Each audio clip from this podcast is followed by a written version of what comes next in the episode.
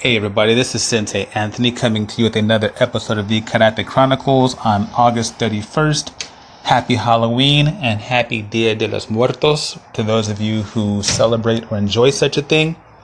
I want to talk to you about taking off your mask. I want to talk about me taking off my mask. And I'm not saying that you're a fake. I'm not saying that you're a phony. I'm not saying that you're a fraud. But what I'm saying is it's time today, as it should be often, for us to look at ourselves and see exactly what we are as martial artists in the micro and people as the macro. Let me tell you what I mean about the martial arts thing. A lot of people will see a fighter that they admire or a martial artist that they admire and say, you know, I want to be able to do that. I get that. That type of inspiration has fueled many an excellent martial arts career. I'm all for that. I have my individual martial artists that I look up to as well. But when you take that mask off, that means looking at what they're doing versus what you're doing and how they're able to achieve it, and ask yourself, really, is that probable, possible, likely, and realistic to expect those things out of yourself? For example, I'm 6 feet and 180 pounds.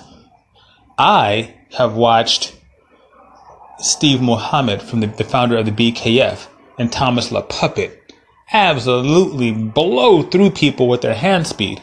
Now, I've got some pretty nice hands.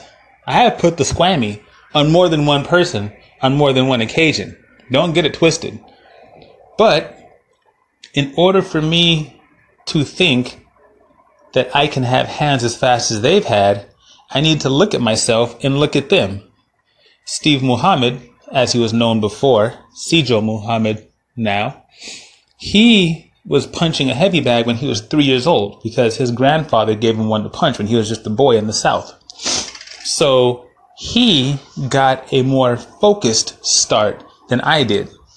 And it's that kind of focus that allowed him to have the hand speed that he has. If you are a big guy, it doesn't make a lot of sense for you to think that you'll be as fast as a guy as Steve Muhammad. Now, you can be pretty fast for a big guy, but that's relative. And there's nothing wrong with that. If you are an Escalade, you trying to treat your body as though you are a Civic doesn't make sense. And it goes in the opposite direction. When Hoyce Gracie defeated his opponents in the early Ultimate Fighting Championships, he didn't do it by being stronger. He didn't do it by being bigger. And he didn't do it necessarily by being tougher in the way that most people define toughness. He knew his strengths, and he stuck to them, and he maximized them. And as such, he went through a number of opponents in his early career without taking a single punch. And when he did, it was against a man who outweighed him by 70 pounds. And let's not forget that had that been a real fight, Hoyce would have taken Chemo's arm home that day. So, let's look at ourselves realistically. Let's take our masks off. Let's say, these are my strengths, these are my abilities, these are my proclivities, and we play to those. There's nothing wrong with being an excellent puncher if you have puncher proclivities.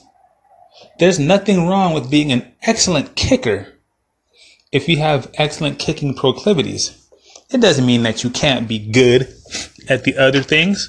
I'm a firm believer in martial artists having well-rounded skill sets. I'm saying that we should punt our weaknesses. Thank you, Gary V, for that expression. Punt your weaknesses and triple down on your strengths. Look at yourself again, then look at yourself realistically and decide what it is that's best for you. When you look at yourself without that mask. Tell me, folks, am I onto something? Call in and let me know. Thank you very much to those of you who have done so. Check me out on martialartsoakland.com. And of course, by far the most important thing is please be kind to yourselves and each other. Have a happy Halloween. Feliz Dia de los Muertos. You guys take care of yourselves and be safe.